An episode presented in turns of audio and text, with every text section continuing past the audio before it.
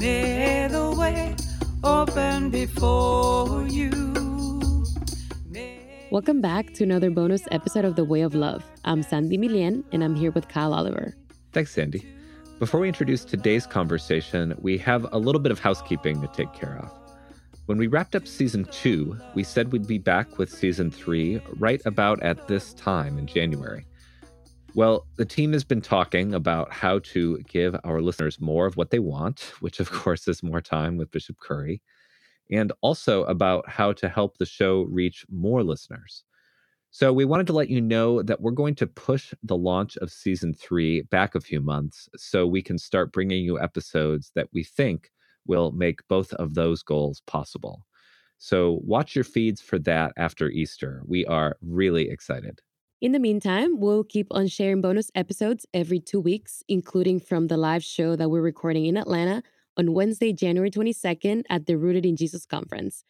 Today's episode is the first of a two-part conversation. You'll hear Bishop Curry with the Very Reverend Dr. Kelly Brown Douglas, Dean of the Episcopal Divinity School at Union Theological Seminary. Check your show notes for a link to the video version of this interview. Dean Douglas begins with a question about how the legacy of slavery has shaped Bishop Curry's family and his vocation in the Episcopal Church. I'm the child of a grandmother who had little more than a 6th grade education, came up from the South during the time of the Great Migrations. And my grandmother simply had a dream that one day her 4 grandchildren, which were myself and my 3 siblings, would one day graduate high school. She couldn't dream a dream bigger than that for her colored children, as she would call us. Yep. I am also the great-granddaughter of a woman who was born into slavery. And I knew her. We called her... You did know her? Yeah. She died when I was about 7 years old or so. And so she lived a little, like about 101 or so. So I am accountable to them. I hold myself accountable to them and the dreams they had and the dreams they couldn't dream, right? What does it mean for you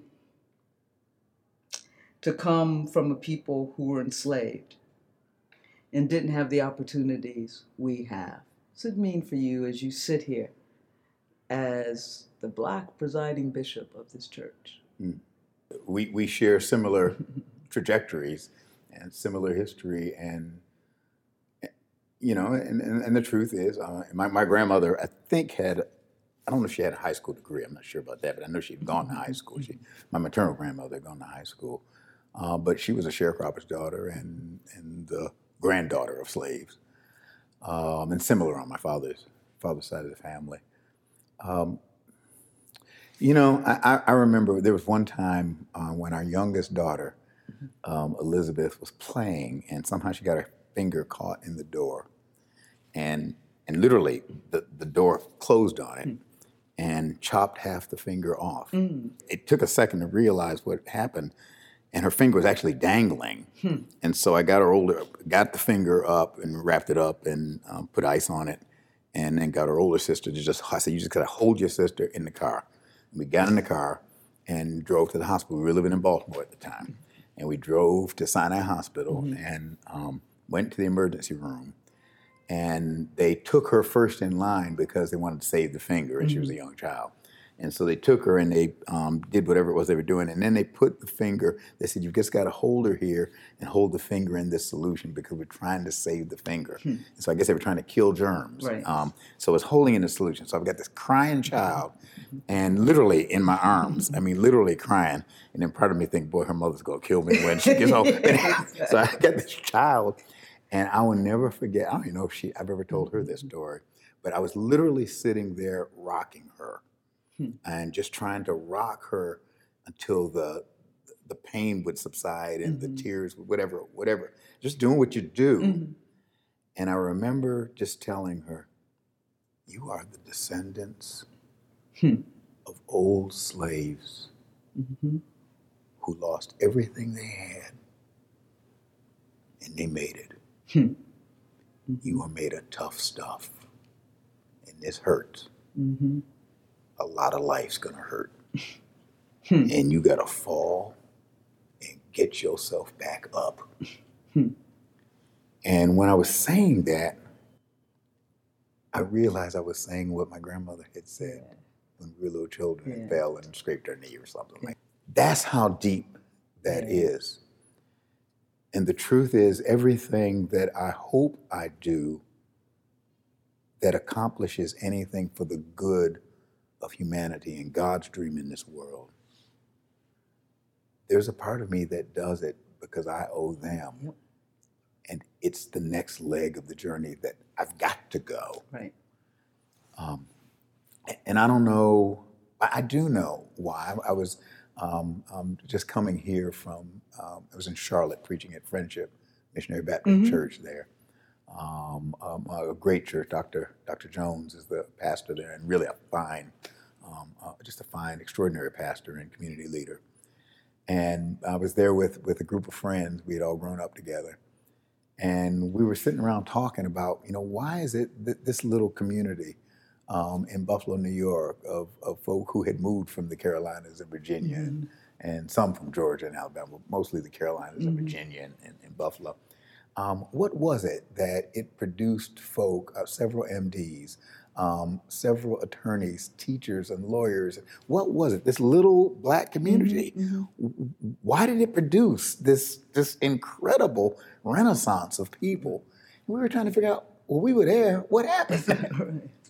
Part of it was that community, at least at that time, knew that the legacy of those ancestors who had suffered so horrendously and worked so tirelessly so that not they, but those who followed them might live the dream, that was bequeathed to their children, and that we imbibed that, and it became a part of who we were. And I grew up knowing that I had to make a contribution to humanity that made a difference.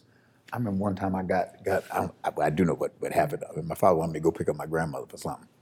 And I said, do I have to go I was like 16, he just learned how to drive. I said, do I have to go get her? And he blurted out, he said, you know, the Lord didn't put you here just to consume the oxygen. Right, exactly. I remember those things. Yeah. Right. That was the self-understanding that you're not here just to consume. Right. You are here to give. You are here to make a difference. The Lord has blessed you so that you can be a blessing. He never said it that way, but that's what they were saying. And if you don't make a difference, then you are squandering the heritage that has been bequeathed to you. No, hearing you literally brought tears into my heart too, because I remember hearing those stories and knowing who our grandparents were and great-grandparents were and the opportunities they didn't have, and yet they survived anyhow, and they fought for our freedom anyhow. And so for us to, one, give up in the face of the kind of struggles that we find today are nothing compared to those. To give up is blasphemy. That's right. It's exactly right. It's blasphemy. So their strength runs through us, and we are accountable to those folks who really lost their lives. I always tell students, look, particularly black students, no, you can't come here and not turn in your work because someone died so that you could be sitting here or to not vote, et cetera, et cetera. Which leads me then really to our church, the Episcopal Church, right? And, you know, this may not be news to you. It's a white denomination. The Episcopal Church is? Yeah. Oh, I didn't know that. Here we are in a white church, a church that is not simply the church of colonizers, a colonizing church, a church that likes to boast of being the church of 11 presidents, right? And this is a church with a, at best, checkered history in relationship to issues of racial justice. You know, during the period of slavery, the antebellum period, our church didn't really split over the issue, that it never really came to the forefront of our church as a moral issue in terms of slavery. And so, given the reality of this church, the history of this church, which has not always been so welcoming to us as people of color. And some would say continues not to be so welcoming. Mm-hmm. What does it mean that you are a black man as the presiding bishop of this white Episcopal church? Part of our calling is the hard and difficult calling of helping this community. This is my faith community. Mm-hmm. To become what God dreams and intends for it to be, what Jesus was talking about mm-hmm. when he walked the shores mm-hmm. of Palestine, what he was talking about when he talked about the reign and the kingdom of God, what he was talking about when he said, make disciples of all nations, and he didn't discriminate, mm-hmm. what he was talking about when he said, come unto me, all ye who are weary. Mm-hmm. All ye is actually biblical for all y'all, for all yeah. ye. And that's really what he was talking about, that mm-hmm. this was a profoundly not just simply welcoming, this was a profoundly embracing vision of God's created humanity that is no respecter of persons, as mm-hmm. the old King James used to say. Mm-hmm. That's the gospel vision. That's mm-hmm. what Jesus is about. Mm-hmm. And in the church and in the world, mm-hmm. the church is to be a witness to what the world's supposed to be. That it may be incumbent upon all of us mm-hmm. Who claim to be baptized disciples of Jesus of Nazareth, mm-hmm. It's incumbent on all of us, but those of us who have positions of leadership, and maybe those of us who have positions of leadership who come from communities who know what it is to have been excluded, who know what it is, as the old spiritual says, I've been buked and I've been scorned, I've been talked about, show as you're born, who know what that experience is like. Who know what I was thinking about when you were talking before, Langston Hughes' poem, From Mother to Son, yeah. Life for me ain't been no crystal stair. Yeah, that those of us who know something about that, mm-hmm. it is incumbent upon us to help the church to be a witness and a community where nobody else has to suffer like that, mm-hmm. where nobody else gets put down like that. We who have been put down must not put down anybody else, right. and we must not stand by idly mm-hmm. when somebody else is put down. And so part of maybe one of the callings of somebody like a Michael Curry, who is a descendant of African slaves, it may well be to help the church truly be Catholic. We're comfortable with being Catholic as being doctrinally faithful right. to the faith once delivered unto the saint. And I believe that. I got no problem with that. I believe that. But that word Catholic means something else. Mm-hmm. That word Catholic is Acts 10, where Cornelius, where Peter realizes that the Spirit of God has fallen upon the Gentiles too, mm-hmm. just like it did upon the Jewish Christians. It is now fallen upon Gentiles, mm-hmm. and that the Spirit of God is no respecter of persons, mm-hmm. And that God calls who God wills and who God wants, mm-hmm. And that God's going to create a beloved community. In Christ there is no east, no west, in him no south, no north. And that's our calling. Well, maybe it takes a descendant of chattel slaves right. to come and just say what is already the case. Right, right. And to invite and call and plead and cajole and do whatever you have to do to say, come on, let's follow Jesus for real. Well, let's really follow Jesus. And that leads me to your initial call. Uh-huh. To call Episcopalians into the Jesus movement. Oh, yeah. Now, I'm glad you said that. Yeah. I thought you were trying to lead. No, I really wasn't. Lead to the Jesus movement. Because what's interesting to me, first of all, some of my non-Episcopalian friends have said, so what have y'all been doing all along? As you talk about this and talk about what it means to be truly Catholic, and when we think about our history, we're descendants of persons where the Bishop of London said, when you get baptized, don't be thinking that has something to do with your civil estate. What's going to happen on earth to you. You're going to still be a slave. Now, when you get to heaven, God can work that out, your salvation. So this is our church. Yeah. Now, I don't know about you, but that doesn't sound a whole lot like Jesus to me, right? And so I thought when you called, I know there are people who were fearful, oh, Lord, he's called us into the Jesus movement. Yeah, yeah. Now we're going to have to be evangelical and knock on doors and tell people to come, but that doesn't work. Right. Yeah. I heard it as my black presiding bishop saying, y'all, you have not been following Jesus. And you called him to the Jesus movement in a moment of, the moment we're in this racial unrest. Right. and injustice. And so I heard you signifying that, you know, in Black tradition, we signify, and those who have ears to hear will hear. Now, what prompted that, Brother Curry? Well, Sister Dean, you know, it's because I genuinely do believe that this church has the capacity. There's that old hymn says, "Rise up and acclaim the high calling." I genuinely believe that. If I didn't believe that, I wouldn't be doing this. I really do, and I believe deeply that Jesus is the key to our salvation, our emancipation, our liberation. That he's the key. Mm-hmm. And it's true for the Episcopal Church, but it's true for any of its churches. I mean, you look at any of the mainline churches, Protestant, Roman Catholic, in America I'm talking about now. I can't talk about the rest of the world, but in America. There is a pattern of accommodating and becoming comfortable with the culture and the way things are. Right. And that just happens. It happens. And when the church gets too cozy with the culture and the way things are, you have to ask yourself the question, so who is your Lord? Who's really God? Mm-hmm. Who's really in charge?